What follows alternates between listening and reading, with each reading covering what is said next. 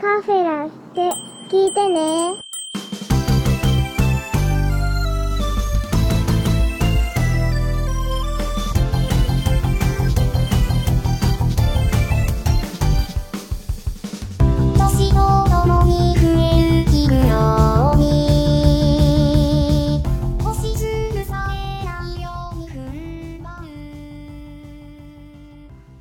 こんばんは。先ほどというか、半日前はありがとうございました。こう、こうか。どうも、アニさん、こんばんは。えー、っとですね、すいませんね、まだちょっと、とりあえずつけたのはいいんですけど、準備がちゃんとできていなかったので、今準備中です。これで目も開けるか。はい、もうね、黙ってましたけど、もう前々から決めたんです、今回。旅行行くことですね。楽しみましたね。いやー本当ですね。6月10日11日と、え2日間ですね。もともと、ま、私がこの最近どっぷりハマっている「ラブライブ!」という作品をですね、えーハマるきっかけになりましたゲームが。スクールアイドルフェスティバルというスマホのアプリゲームがありますけれども。それの感謝祭、今回3回目ということでね、えー全く当初は現地に行くつもりなんかなく、まあ、生中継の放送を見ればいいかななんて思っていたんですよ。それがですね、4月30日に札幌で、まあ、各地で行われている中で札幌会場のミニ感謝祭っていうのがありまして、そこに行ったんですよね。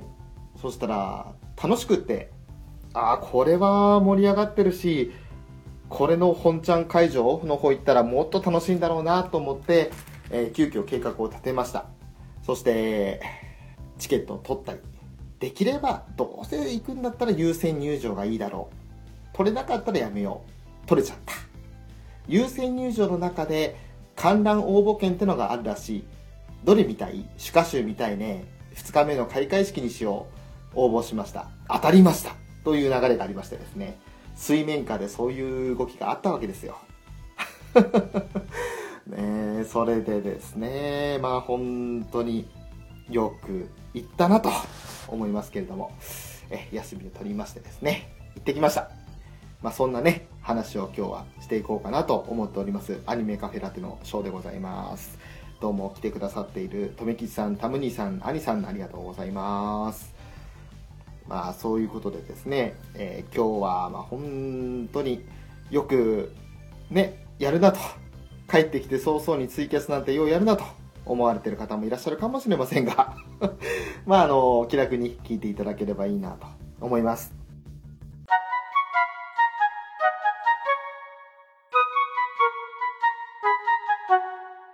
まあ今回の流れですけれども、6月10日土曜日の朝ですね。そこから始まるわけですが、12時の飛行機だったんですよ。あ、大山さん、こんばんは。テイタさんも、こんばんは。そう、お宝いっぱいですよ。今、写真ね、あの、ツイキャスにご参加いただけてる方は、写真もご覧いただけてるんですけれども、えーついさっきまで持ってきたグッズをね、一生懸命広げて写真撮影してました。えーまだ実はここに写ってないものもあるんですよ。ね、それは、あの、ツイキャスの途中でちょびちょいやりますけれども、写し替えたりしますけどね。ねまあ、6月10日、土曜日。飛行機自体は12時発の、えー新千歳発の飛行機に撮ってましたけどももともとですねあのゆっくりしたいなと。ニヤニヤしながら撮影。いやーそうですねあのしてました。今もニヤニヤしてますけどね、えーまああのですね。12時発の新千歳。それに乗る前にラウンジスーパーラウンジって言ったのはクレジットカードですね。あの特典とかで入れるそのラウンジがあると思うんですけれどそちらの方をちょっと利用したことが個人的になかったんですよ。でどんなもんか試してみたいということでちょっと早めに行こうねって話をしてたんですけれど、えー当日ですね興奮して寝つけず、えー予定よりも2時間早く起きたのかな。朝4時に起きまして土曜日。ねそしたら友人も起きてましてですねいやどうすると。予定より早いけど1時間早く行こうかと。いうことで、え1時間早く待ち合わせをしましてですね。で空港に行きまして。で1時間余分にラウンジでぼーっとしてました。ね、あ皆沢さんこんばんは。えー、皆沢さんとはですね昨日ですね現地でお会いしましたけれども、まあ、後ほどその話はするといたしまして。ねまずはその新千歳ですよ、えその時はですねまだ誰にもどこに行くとも告げてないんですよね。でツイッターでなんか意味深に実は私今日これからあるところに向かいますみたいなことを言ってですね。まあそれだけだったらもちろん誰も興味は湧かないわけですよ。どこ行くんですかという返事もなくてあさほど興味ないなって感じでとりあえずスーッとしてたんですけど。でその後ラウンジですね、えいろんな方がお休みになられてる中で私イヤホンをつけながら、えー6月10日の全体の開会式をニコ生、えー違うか。あれは、えーバンダイチャンネルというね衛星じゃないねウェブ放送でで見ていたんですけれども10時から11時でしたか。それを見終えてから飛行機に乗ったわけですよ。えー今回ですねなるべくまあグッズの方にお金をかけたいなと思ってでその分飛行機代をケチるという作戦に出たんですけれどその結果が初の LCC バニラエアーを使ったんですよね。えー非常に乗り心地が悪うございました。まあ当日天気が悪かったっていうのもあるんですけれど非常に気流が乱れておりまして乗ってるさなか、まあ、ひどい揺れとあと振動ともう本当にもううわこんなんで乗ってられるかっていうぐらいひどいあのまあ運行というか運転で、えーまずまた席と席の間が狭くて非常に乗り心地は悪うござんした。で、えー予約していたのが帰りの便もバニラエアだったんで、えーもう本当にね行きから初っ端からね出花くじかれたと言いますか帰りもこれに乗るのかよって若干思いながら成田空港に到着いたしまして。そして LCC は第3ターミナルといって、ね、あのちょっと離れた位置のターミナルに降ろされるんですよね。でそこからこう第2ターミナルに続く道を歩きながらわやっぱりこっちは蒸してんねと、ね、梅雨入りしたって聞いたけどムシムシムシムシしてるわって暑いねなんて言いながら歩いてまして。でその第3ターミナルから第2ターミナルの間の通路にいろんなあの成田ミストというものが貼られているんですけれど、ねまあ、くっせーポエム的なセリフを貼ってあるんですよ。ね本当に。ね、それをね読みながらでも不思議とですね「何このセリフ寒」とか「うわー」とかって言いながら「中二病ぽい」みたいなこと言いながら そんな風にその成田リストをどんどん読んでいくとあっという間に第2ターミナルに着きましてはい。で第2ターミナルから、えー成田に到着しましたという風に。そこでもまだどこに行くかなんて言ってないんですよね。あ東京来たんだへーぐらいで。でその東京来たってことに対して反応してくれる方々が少しずつちらほら出てきまして、ねでそしてそのまま事前に予約しておいた高速バスを使って、えこれをもう11月ウラキングさんとお会いした時と同じでしたけれども東京駅まで行ったわけですよ。で東京駅着きました。じゃあどうすると。スノハレの舞台になった広場見るって言うけどいやあれはねってスノハレのセットがあるからね見れたようなもんであってそうじゃないと別にあんまりなんか聖地聖地してないよねなんて話をしながら。じゃあいっかと、ね、だか丸の内線のあの改札口付近にあるリコがお土産と称して薄い本をめちゃくちゃ詰め込んでいたロッカーでも見に行きますかということでですね。東京駅ぐるっとちょっと回り込みまして、えーあ降りたのが八重洲口付近だったんですけどそこからぐるっと回り込んで丸の内の方の、えー出口ですか。そのところ入りましてでそこからロッカーを見つけて「あったロッカーこれだよ!」っつって言いながらね。もうすでにそこからファンが始まってますけども、えーそれでロッカー人の行き来を見ながら「よしいない！今チャンス!」ってカチャって取って「はい取りました」っつってすぐにツイッター上げてね。そういう感じでロッカーを見まして。でロッカー見終わったねじゃあ丸の内の改札口のところでそう通ってじゃあ秋葉原行こうと。二駅先だよと。いうことで秋葉原に行きました。でこの時点でえっと4時過ぎぐらいだったかな？違ったか？3時過ぎかぐらいか。だったと思うんですけど、ねえ テンタテイタさんはね聞かなくてもラブライブ関係だろうなと思ってましたよ。ってことでね。まああのそうですよね。俺が大体もう東京行くって言ったら、えー秘密基地さんの文化祭に行くかラブライブ関係のことで行くかのどっちかだともう思っていただいて結構だと思います。もうそれはね否定のしようがございません。本当に。ね。でまあ秋葉原行きましたよと。で降りました。で降りた後にふと気がついたんですよね。もしかしてラッピング電車走ってんじゃない？山手線って言って。で運行情報を見たらあどうやらいいその時点で7つぐらい前の駅走ってるっぽいよっていうことで。ちょっと待つ？それで待ってたら来たんですよラッピング電車、ね、一車両にミューズもそしてアクアもみんながラッピングされてて。うわ来たよ来たよって言いながら。で皆さんが降りたり乗ったりするのを待ってドアが閉まりますご注意くださいって言われてガチャって閉まって動き出したところでカシャカシャカシャカシャっていう風に連射しまくったんですけど、えー俺ブレブレもうめっちゃくちゃブレまして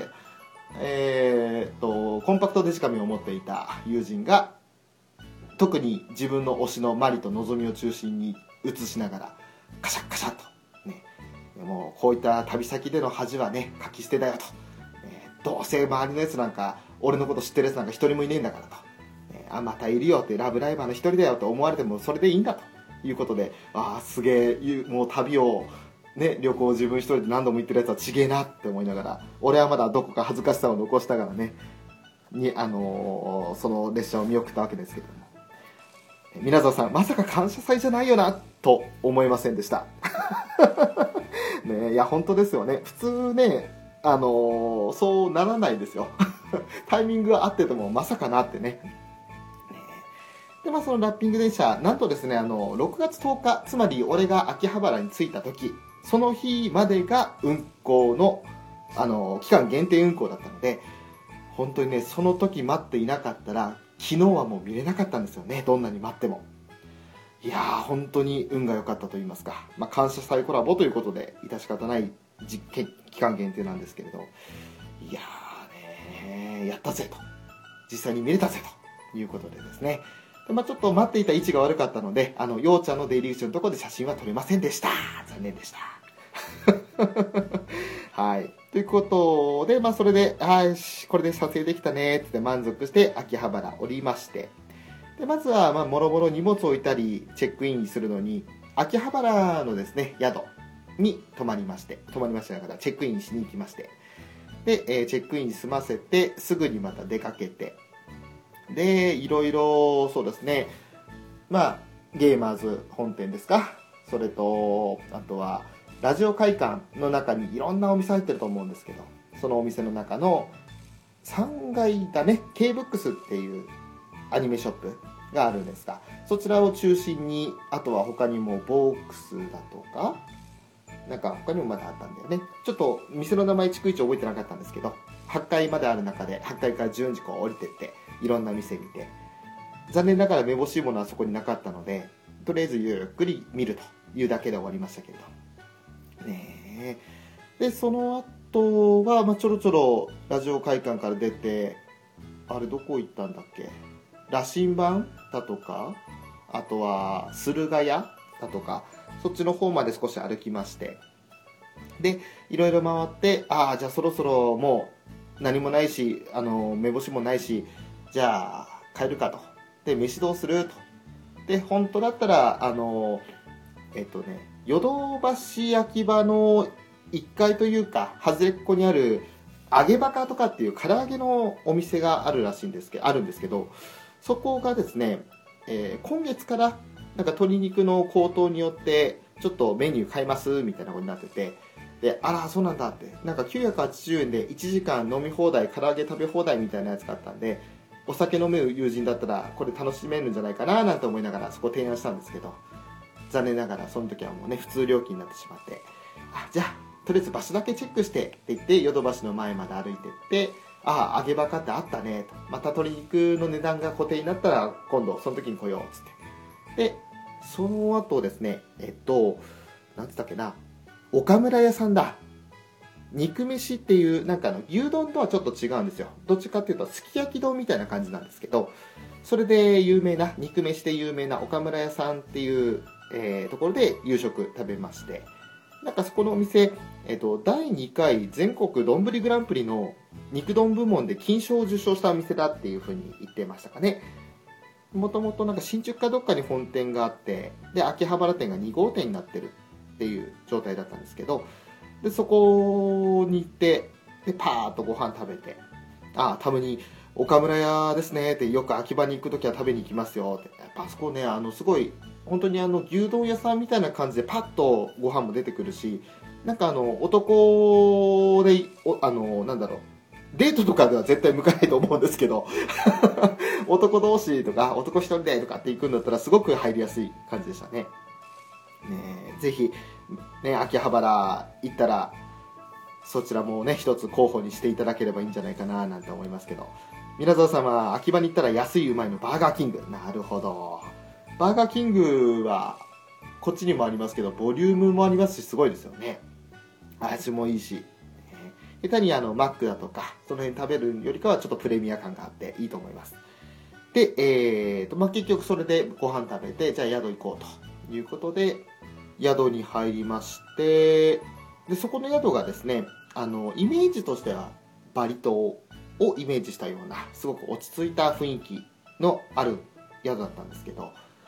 えー、まあ、秋葉のど真ん中で人工温泉に入ることもできたり、えーなんか何十種類かのミネラルを含んだお風呂ですみたいな感じになってて、であのー以前11月にですね、秘密基地文化祭終わった後に、ウラキングさんと、まあ、徹夜で、なんとかね、一日だし頑張れるよ、みたいなこと言って徹夜やったんですけど、あの時は、まあ、その後が非常にしんどかったんですよ。で、その話を友人もしてたので、お前バカじゃねえのって言われまして、ちゃんと俺は泊まるからなと。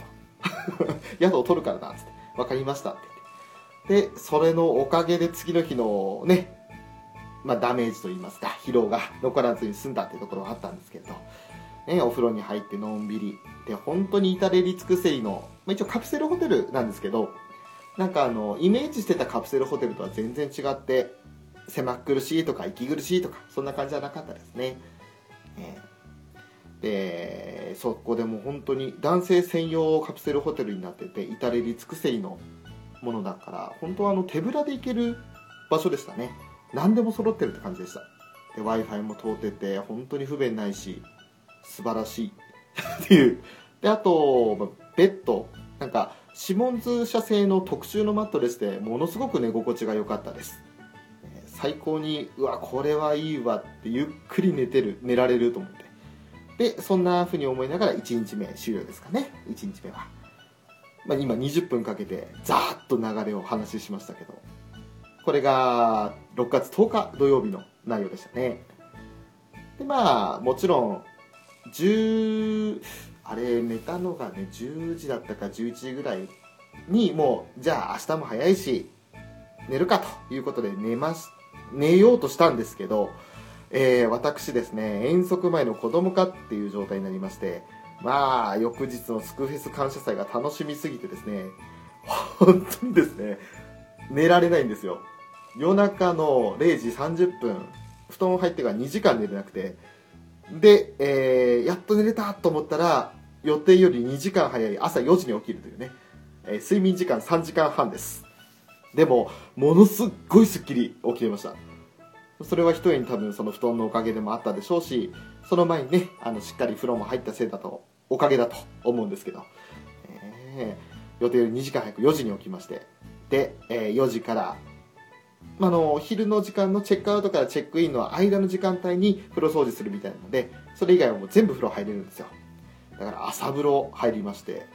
超気持ちいいって誰もいない風呂場で、うわー気持ちいいわー。っつって、ねえ 皆沢さん私も寝れなかったです。え本当あの、これはもうね、ファンというか、本当に好きな人はみんな同じ気持ちだったんじゃないかななんて思いつつ、まあ、2時間早く起きて、友人は一応予定通り6時に起きたんですよ。で、俺はその間に、まあ、風呂入り、そして、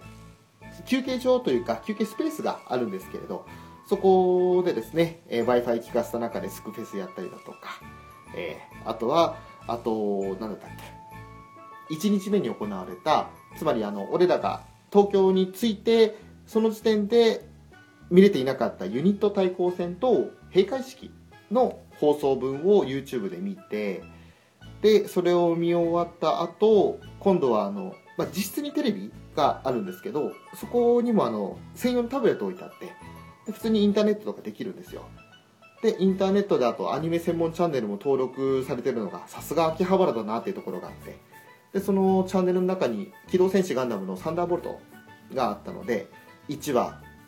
見て2話目差し掛かった頃に友人が起きてじゃあ、あのー合流するわっつって。でまたその休憩スペースでスペースでのらりくらいしながら。なんかちょっと早いけど気もセクシーね行くかと池袋行くかということで。で池袋に行きました。行きました。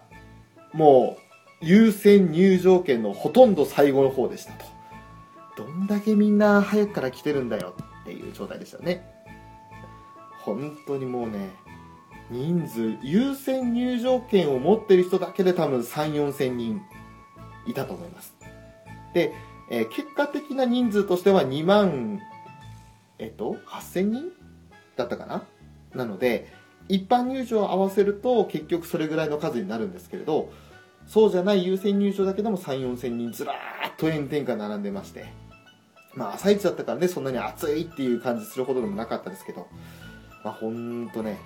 長いな列長いなって札幌の時の倍並んでるわって言って倍以上並んでるわっつってっていう話をしながら、ねえ、それでまあ最後の方から物販会場に入りましてもともと札幌のミニ感謝祭にも行っていて例えばジャージだとかは買っているわけですよ。なので特に物販にめぼしいものはなかったんですけどなんかこううーんどうしようかなと。手持ち何にもない状態でそのままね出口に出てしまうのももったいないなと思って、えー今この写真ご覧になってる方上の方にですね若干ちょっと顔を見切れちゃってるんですけどセンスがあるじゃないですかこれあの一番最初に完売したようちゃんのセンスなんですけどそれを買いましてで、えーそれだけを持ってですね レジ通りました ねえああ、センス場にあったのが羨ましいですと、皆沢さんから。いやいやいや、よかったです。あの、最初買わないで2周ぐらいしたんですけど、2周してる間に残り4つになってて、で、なんか店員さんの会話だと、これ残り4つしかないですよ、みたいなこと言ってたんで、で、まさかと思って、シャッと、とりあえず取って。で、もういいと。これで、あの、セカンドライブツアーのユニットごとのセンスを買わなくていいと。ようちゃん専用のやつだけ買って、これでいこうと決心して会計通りましてでその間に友人はあれよこれよと買ってましてねなんか予定よりも1万円使ったらしいんですけど わあすごいねっつってで大量のアイテムを抱え込みながら物販会場の隣にあるカプセルトイのコーナー。でそこで、えーそれもですね今この写真ご覧になってる方はちょうどですね上の方に今あの光るラブライブレードあるじゃないですか。その少し下のところになんかようちゃんの丸いやつがあると思うんですけどこれがそのカプセルトイの、えーアクリルキーストラップボリューム2になってるんですけど会場限定で一般のその辺のガチャポンにはねあの並ばないというものでしてこれはもうデザイン見た時からこれは欲しいって思ってて2回だけチャレンジするっていうのをもともと決めてたんですよね。で決めていたものをやりに行ってで1回500円するんですよこのガシャ。すげえ高くって。2回が限度かなーなんて言いながら。で友人もじゃあ2回分引くわつって。でお互いに引いて俺が最初ダイヤ。あ違う。マリー最初出したんだ。一発目で。マリ出して。で次ダイヤ出して。で友人はカナンヨウと出したんですよね。でその友人はもうマリ押しなんでマリとヨウを交換してお互いにやったねーつと押しを出したねと。えーそんな感情をして、はーって満足してとことこ出口歩いてたら、さあそろそろ開会式の時間かなって時間見たっけ？残り7分だったんですよね。ゾッとしましたよ。やべえってもう間に合わねえじゃんって急げ急げっつって、どこよ会場？みたいなこと言いながら歩いて、決して走んなかったですよ。歩いて。で、サンシャインシティの中、縦断って感じですか？えー出口から一回また入り口の方に入り直しての、えっ、と、A ホールの第2会場どこだ？みたいなこと言って、で、そこ行ったらもう大量の人が、立ち見席なんかあの、先着順らしいので、すっごい人がいて、うわーこんな中入ってくのと思ったら、あの、係員の人が、あ、優先入場の方こちらです。って、スーッとその人たちの脇を通りながら、優先入場の椅子に誘導してもらって、で、そこにちょこんと。俺あの、右端の方だったので、あ、えっと、会場を正面に、ステージを正面に見て、右足の方だったので、後で見直したんですけど、テレビには映ってませんでした。映ってませんでした。ただ、ちらっと俺の斜め前にいた、うちっちの頭を持ってた人が、被り物を持ってた人がいたんですけど、その人の後ろにいました。ちょうどね、その、いい感じのところでカメラ途切れるんで、俺は映ってないです。友人はまた別のところに座ってて、ね、で友人のチェックはしてませんでしたけど、まあ、基本ですね、えー、主歌手、まあ、陽ちゃんの中の人と、あとは、リキャコ、リコの中の人と、花丸の中の人のキングの3人で開会やってた2日目の開会式を現地で、生で観覧させていただきまして、えー、まあ、楽しかったですね。えーあの、他の番組というか、他のその回と比べたら、なんかこう、放送と会場との差というか、彼女たちが映ってない間に何かしたっていうことは特になかったんですけれど、でもまあ本当にね、面白かったですね。朝から行ってよかったなと。で、初めて、まあ生でキャストさんを見たなという感じでしたか。えーまあ本当に、後々放送の方も見直しましたけど、いい思い出になりました。放送中、開会式の放送の中で、スクフェスチャレンジというコーナーがあったんですけれど、そこで、まあ、デビューシングルの君の心は輝いている会のエキスパートに3人は挑戦していたんですけど、で、えー3人が挑戦してやってて、まあ、歌が流れるわけですが、そこの会場にいるライバーさんたちは、ちゃんとその愛の手とか、ね、あの PPPH なんて言われるようなものをやって、で、私も流れに乗って一緒になってやってました。楽しかったです。非常に楽しかったです。2月を思い出しましたね。ライブビューイングでしたけど、あの時は。ね、今度は本人目の前にしてそれをやってました。えー、面白かったのがですね、まあ、その会場の雰囲気非常に盛り上がってるじゃないですか。もう盛り上がって盛り上がって、うわ、超楽しいねーなんて言ってて、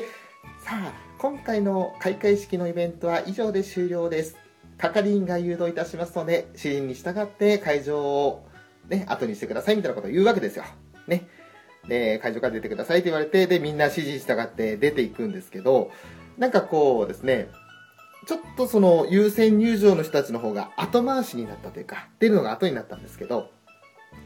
その出ていく背中がみんな物悲しげだったんですよ。何なんでしょうね、あれね。なんだろう。言葉正しいかわかんないけど、つわものどもが夢の後みたいな感じですか？なんかこう、やりきった感、満足感が、こう、背中に残ってるんですけど、でもその代償としてこう疲れというかね、疲労がこう見え隠れする悲しい背中だったなっていうふうに感じながらですね、サンシャインシティの廊下を歩いてました。あれはですね、ちょっと見てて、まあ自分がそういうふうに感じて、感じたのもあったんですけど、ねえん？テータさん、翔ちゃん椅子にしがみついた？椅子にしがみついた？椅子にしがみついたってどういう意味ですか？これ。あの、基本的に優先席からは立ち上がっちゃいけない雰囲気があったので、立ち上がってはいないですよ。高々とラブライブレードは掲げましたけど。ね。でも、椅子にしがみついたってなんで、なんですか？これ。稲沢さん、会場に行けなかったんでハンカチ噛んでましたって。出たくない。あ出たくない出たくないよって椅子にしがみついたって、そんなことは全くしてないですね。そういうですね、あの、常識外れな行動は一切しませんでした。ね、まずあの、まあ、それも後々ね、常識外れな行動してた奴らのことも話すんですけれど、そのような輩と一緒にしないでほしいなと、本当に思いましたね。ね、ちょっと言い方きついですけどね。はい。まあ、その辺はちょっとね、あの、いろいろ悪評高い、まあ、ラブライバーってこういう人間が多いよって言われてるゆえんは、今回も垣間見れたシーンがあったので、その辺はちょっと後で言います。はい。で、まあ、えーとですね、その開会式が終わったあたりからもう一般入場の方も入ってきていまして、で、もう本当にゴッタガイスっていう言葉が当てはまりすぎるぐらいね、ひっとい混雑だったんですけれど、で、そのままその流れに乗って展示エリアの方に行ったんですよね。で、展示エリアの方に行って、まあそうですね、ちょっとじゃあこの辺で写真をそろそろ変えましょうか。えーっと、例えばそうだな。俺が個人的に気に入ってる写真をいきましょうか。はい。えー今載せましたのは4月1日1日限定でエイプリルフールの、えーシーラカンスサンシャインっていう番組がね、ネット公開されましたけれども、それで使われましたパペット人形ですね。皆沢さん出やがったってことでね。まあ、あの、非常にこの可愛らしいパペット人形が全体、えー飾られてまして。で私ですね、これあの、本当 iPad を上に高々と上げて映したんですけど、奇跡的な角度で撮れたんですよ。ちょうど前の人がね、花丸ちゃんをズームアップして映してる瞬間も、載せながらの全員映ってるという、何この角度でこの奇跡の写真って個人的には思ってるんですけど、ちゃんと奥にもシーラカンス載ってますよね。ねえ、それもちゃんと載せつつの。でこれはあの、いろんななんか童話というか、そういうのを、まあ、めちゃくちゃに混ぜ込んだストーリーになってるんですよ。15分ぐらいのストーリーなんですけど。え初実写版ラブライブってことですね。実写版は確かに実写版だけどさっていう、そういうパペット人形のやつの、モデルになったのがあったり、あとはちょっとね、あの、会場、その展示会場の一番最初にあったので、なかなかこう、私、しきんしっかりは見れなかったんですけれど、えー、しいたけっていう、まあ、主人公の地下のペットというかね、家で飼われている犬がいますけれども、その犬のですね、えー、モデ、模型というか、なんか喋るらしいんですけど、その模型とあと犬小屋ですか。で、6月9日の前夜祭、前日生放送でギルティキスというユニットで放送していたんですけれど、その時にあの、桜内理子の中の人で、リキャコがですね、その椎茸の家の犬小屋の中に入りたがって、で、入ったんですよね。それによって椎茸のハウスじゃなくて、えーリコのハウスというふうに揶揄されている場所がありましたけどもね、えーそちらを見てきました。えーこんなのも展示されていましたよと。で、さらに展示されていた中では、さらにさらにそうですね、その後部室があったのかなえーっと、裏の星女学院スクールアイドル部の部室がありまして、こんな風にですね、机に各メンバーのカバンがあったり、えーであと、これマスコットも注目ですけど、その真ん中のところにシュシュが集まってるんですよね。えー本編で言うと11話の、まあ私が要素老会と言っている友情要素老、ね、ようちゃん会と言ってる会がありますけれども、その会の最後で、リコを東京に送り出し、リコは一人だけピアノの大会ですね、ピアノコンクールの方に参加してるんですけど、残りの8人で、リコがいなくても予選を通過しようと意気込んでやっていたシーンがありましたね。その時に、まあ、ようちゃんは嫉妬で苦しそうになってましたけれども、えーシュシュをつけて、思いを一つになりを歌ってたと。あのシーンのシュシュがちゃんとあったりだとか。で、後ろのホワイトボードの方には、これ字はあえてかすれさせてる状態だったんですけど、えー未熟ドリーマーの歌詞ですね。消えない歌詞がちゃんとそれ表現されていたり、その横に貼られてるのは、あの、ゼロの結果のやつですね。スクール、東京のスクールアイドルの、なんかまあフェスティバルみたいに呼ばれていったけど、投票が一切なかったよっていう衝撃のゼロの結果ですよね。えーそれの紙が貼られていたりだとか。で、あとはですね、ちょっと写真ずれて少し違う位置に変わるんですけど、今のこのテーブルの横の方にですね、ヨハネの魔法陣なんてのが置いてあったりもしましたね。こんな感じですか？えー一番敷地面積取ってんじゃねえか、ヨハネよって感じでしたけど。えーまあ、こういうのもあったりとか、いろいろ注目点がある物質をですね、ここもまあ人、朝一だったので群がってましたね。で、みんな、うわ、すげえ再現度高えって言いながらやってましたけどね。ねでその後ですね、あの、撮影禁止エリアだったんですけど、これあの、公式のファミ通アップの方にあったので、そちらからね、今ちょっと拝借するんですけど、こういったファーストライブですね、えー2月に行われたステップ021の、その時に実際にキャストさんが着ていた衣装なんてのも展示されていましたね。ねえ皆沢さん、日の元注意。ね、あの、ヨハネの、あの、マット、マットというかね、あれの上にろうそくがありましたからね、危ないですよね。で、これでですね、あの、テイタンさんの好きなアリシャが、ね、いもうすごい意地悪そうな顔して、実際のサイズ感をぜひ見比べてくださいなんてことをおっしゃってたんで、ね、それをですね、もうじっくりこのウエストラインだとかを見てる人たちがいましたね。ねで、果たしてじゃ一体誰が一番スタイルが良かったのですかっていうことでね、はい、もう皆さんのご想像にお任せしますというところですけども、まあ大体アリシャでしょうというところですね。あのスタイルは他の人は出せないんじゃないかって感じはしますけれども。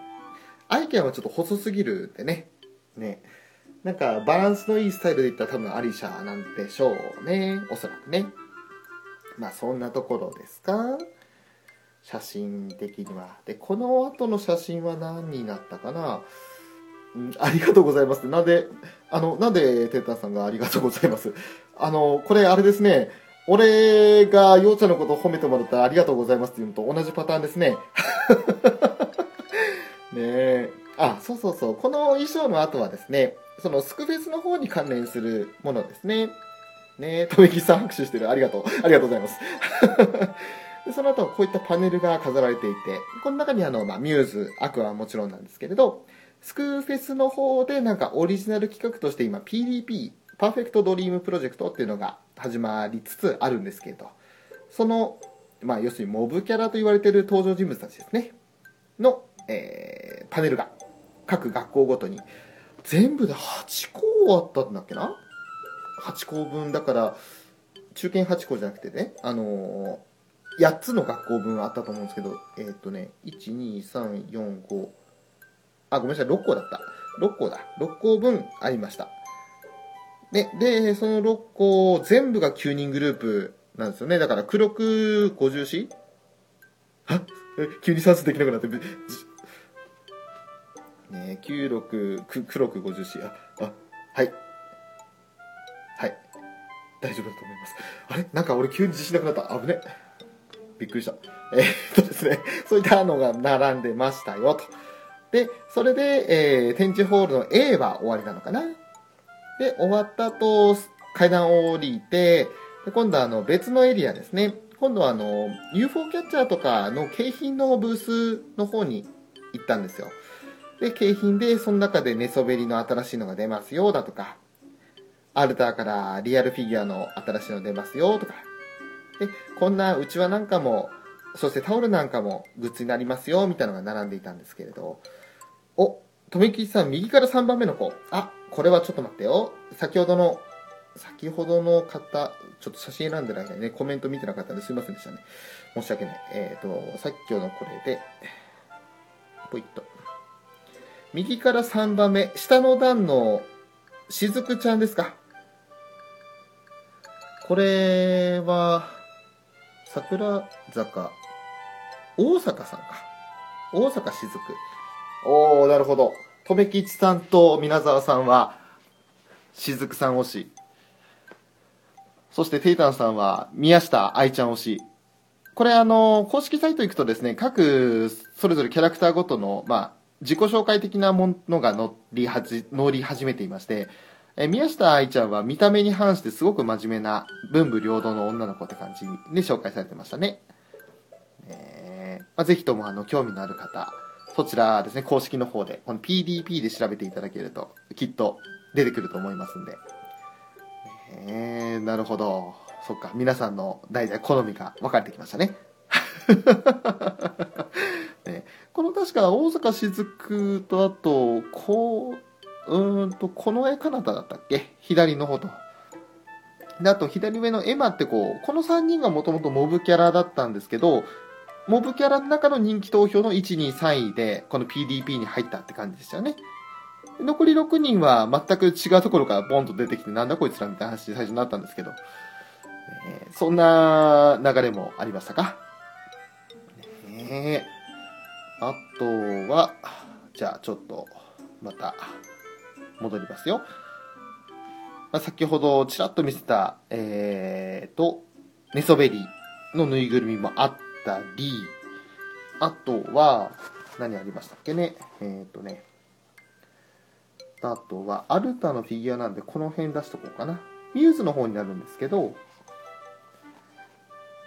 えっ、と、ちょっと写真角度が悪いかも。今、とりあえず2年生の写真を出したんですけどね。これがこういうの出てますよっていうスクフェス関連の衣装のアルタフィギュアですね。それもあったりだとか、あとは、フィギュア以外には何ですかね。何ありましたっけね。えっ、と、そうそうそう、あの、公式の方での裏の星女学院購買部のですか？あ、乙女吉さん、アルタのフィギュアはいいねという、しみじみということでね。ちょっと今、これも角度若干悪いんですけど、えー、なんか上下切れちゃってるんでね、しっかり映ってないんですが、今まであの、公式の方の、えっ、ー、と、購買部っていう通信販売みたいなもんでやっていたタペストリーだとか、あとはバースデープレゼントの今のところ出ている7人分ですね。えー、出ていないのが残りはあとカナンとダイヤですか。ダイヤはあの1月1日なんでね。でカナンは2月くらいだったと思うんですけど、ちょうどその後の3月だったか4月ぐらいから各企画が始まったので、だから、まあ、あと半年間ですね、残り2人は出ないんですけれど、まあ、その辺は推しの方々はちょっとお待ちになっていただければなと思いますがね。ね今のところこれだけの数が出ていますよということで。で、それぞれね、なんかあの、もふもふの、何これ、入れ物？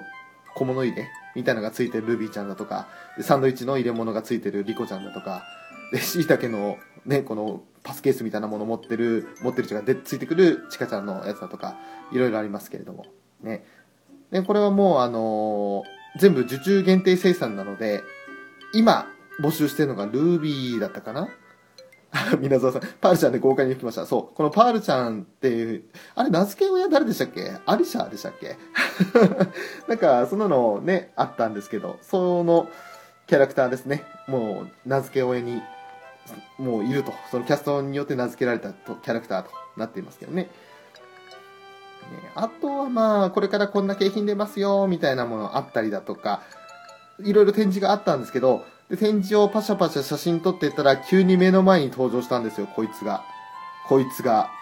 こいつが、ドドン。本当にびっくりしました。目の前に出てきました。うちっち。ねこの隣に映ってるおじさんがですね、うちっち撮りますっていう風に言ってて はいと思って、後ろ振り向いたっけ、あの、短い手を一生懸命振ってました。いやー、目の前に出てきたうちっち、キャラクターとして非常に可愛かったです。ね、あのー、まあ、このうちっちの中に入ってる、あ、入ってるとか言わっちゃいたんですね。うちっちの中は夢でいっぱいなんですけれど、あの 夢と希望で詰まってるんですけどね。あの、中に人はいたりはしないんですけれど、そう。まあ、あの、友人曰くですね、このうちっちは、えー、みだらな獣で陰獣だということでですね、あの、アクアをのみ、みんなのその注目を一手に集める、なんともけしからんやつだというふうに言ってて、仲変わってくださいって言ってましたね。だから中の人はいないってっていうことで、私は一生懸命否定をしていましたけれども、ね。まあ私も心の奥底どこかでは、中の人に変わってくれと、はい、思っております。ということでですね、はい、うちっち、本当にこのスクフェス感謝祭、沼津から来てご苦労様でしたといったところもありましたね。そう、いや、あのーまあ、キャストさんの写真なんかを拝借すると、こんな感じですか？こんな感じで、あの、キャストさんに笑顔で、ね、くっついてもらってるところを見ると、この、あ、陰獣じゃない、あの、ルチッチの中の人がですね、あのどういう気持ちでいらっしゃるのかなっていうことを考えると、えー、友人は陰獣というふうに言ってました。はい。この、この獣目と。ね ねもうタムニーも皆沢さんもね、変わってもらいたいですね、とか、そこ変われいっつって、ネイティブ発言、そこ変われいっつって。ねもうまさにもう皆さんのね、共通認識で、うちっちそこ変われと。今すぐそこ変われというのが、え共通認識であるのかななんて思いながらね、まあ、うちっち自体は非常にまん丸くて可愛らしかったです。動きもちょこちょこちょこちょこしてましたね。で、そんなうちっちに気を取られまして、その後行ったのが、のっぽパンのブスか。行ったんですけど、まあ、非常に並んでたんですよ。で、のっポパンと、あと、そっちののっぽパンの製造会社の方でのコラボ限定グッズもあったりしたそうなんですけれど、いや、いいやと。どうせあの9月末になったまた沼津行くしと。もう決定事項だってね、沼津行くんで、あのーそっち行った時に現地で買えばいいやということで、今回は、えーコラボグッズ、のっぽパン系は全く見向きもせず、そのまま通り過ぎました。で、その後、あの、スクコレだとかカードゲーム関係のものもあったりしたんですけど、そっちはあまりですね、そんなに見ず、一応写真だけ新しい書き下ろしイラストがありましたよっていうのだけ、それを撮影してきて、うわまたとんでもねえ絵柄出してきやがったなって思いながら、そこもあっさり、意外とあっさり通り抜けた感じですかね。で、その辺で終わりだったのかな？流れとしては。あと何かあったか？あ、そうそうそう。それで終わって、展示ベースは終わったんですよ。で、一回外出たんですよ。で、なんかまだ回ってないとこあるんじゃねって思い出したら、そうだよ、打天使のオーブ食ってねえじゃんっていう話になって、打天使のオーブを探しに行ったんです。どこで売ってんのかなと。で、また入り口から入り直しまして、展示ホールじゃない、あれ B ホールが展示ホールだったのか。じゃなく A ホールのアトラクション会場の方にまずあ立ち入りまして。で、アトラクション会場の中では、例えば、あの、札幌でもありましたけれど、海の家のフォトストップ、フォトスポットがあったりだとか、で、あとは、スクフェスの AC、アケフェスって呼ばれてるやつですね。アーケードのスクフェスの並びが出てたりだとか、で、あとその他にも、縁日ですか。縁日があって、例えばそうですね、えーっと、よいしょと。えちょっとね、下のね、2年生の3人の顔切れちゃって、本当に申し訳ないんですけど、2年生だったら射的だとか、1年生だったらダーツだったかな？だと、3年生ピンボールとか、なんかいろいろあったんですよ、縁日。そんな様子ものもあったりしたんですけど、全部また人が大量に並んでるんですよね。で、当日、ちらっとつぶやいたのが、確か60分待ちとか。で、たかだかピンボールやダーツするのに60分待つかと思って。まあ正直、あの、やりたかった気持ちもありつつ、うん、これは、時間が正直もったいないと思って、やめました。で、そのまま、打天使のオーブ探そうぜって言って、打天使のオーブ、結局そのアトラクションエリアなんかもちろんないんで、フードエリアだったんでね、A 口を出て、そのまま向かい側に C ホールがあったんですよ。で、そこを入ってったら、えーいろいろそのカードのラインナップだとかが載っていたんですけど、その中に、えーやっと見つけまして、えーそうですね、打天使のオーブ、あ、これ、この写真最悪だわ。この写真は全然ダメだ。えーよいしょと。さあ、写真を撮り替えますよ、ということでですね。こっち、こっちの写真だったらいいでしょう、ということで、えー、打天使のオーブ、ちょっと切れてますけど、打天使の宝珠と書いてオーブですね。ねハバネロ味のタコの唐揚げ。まあ正直お値段はもう高いっす。ただですね、えーここに書いてあります通り、ミニクリアファイルですね。えーヨハネのあの、巡り合いっていうシリーズの出来のいいフィギュアがあるんですけれど、それのパッケージのデザインにもなっている沼津バーガーのミニクリアファイルがついていて、で、えーそれで750円ということでですね。まああの、味が非常に美味しかったです。これは、あの、また、現地行ったら、ね、機会あったら食べたいなとも思いますけれども、本当にあの、辛いし、うまいし、あの、まあ、ちょっと油は強めでしたけど、でも、全然唐揚げで考えたらね、これは食べ応えあるなと。で、ちょうど昼時もあったので、胃袋にガツンときましたね。えーまあね、友人と二人で、まあ、私そんなにお酒飲まないんですけど、この味を食べたら、ああ、ビール欲しくなるねって二人で言ってました。ねちょっと大人な味ですね。ねうまいっす。これを食べてきて。でその人ちょっと今、写真では見切れてるんですけど、アクアウォーターもありました。えー税込み180円で売ってましたんで、えー私も友人も宝珠一つ、アクアウォーター一つで、えー購入して、で、もちろんアクアウォーターはその場で飲んだりはせずですね、持って帰ってきましたけど。パート2に続くよ。ゆっくり聞いていってね。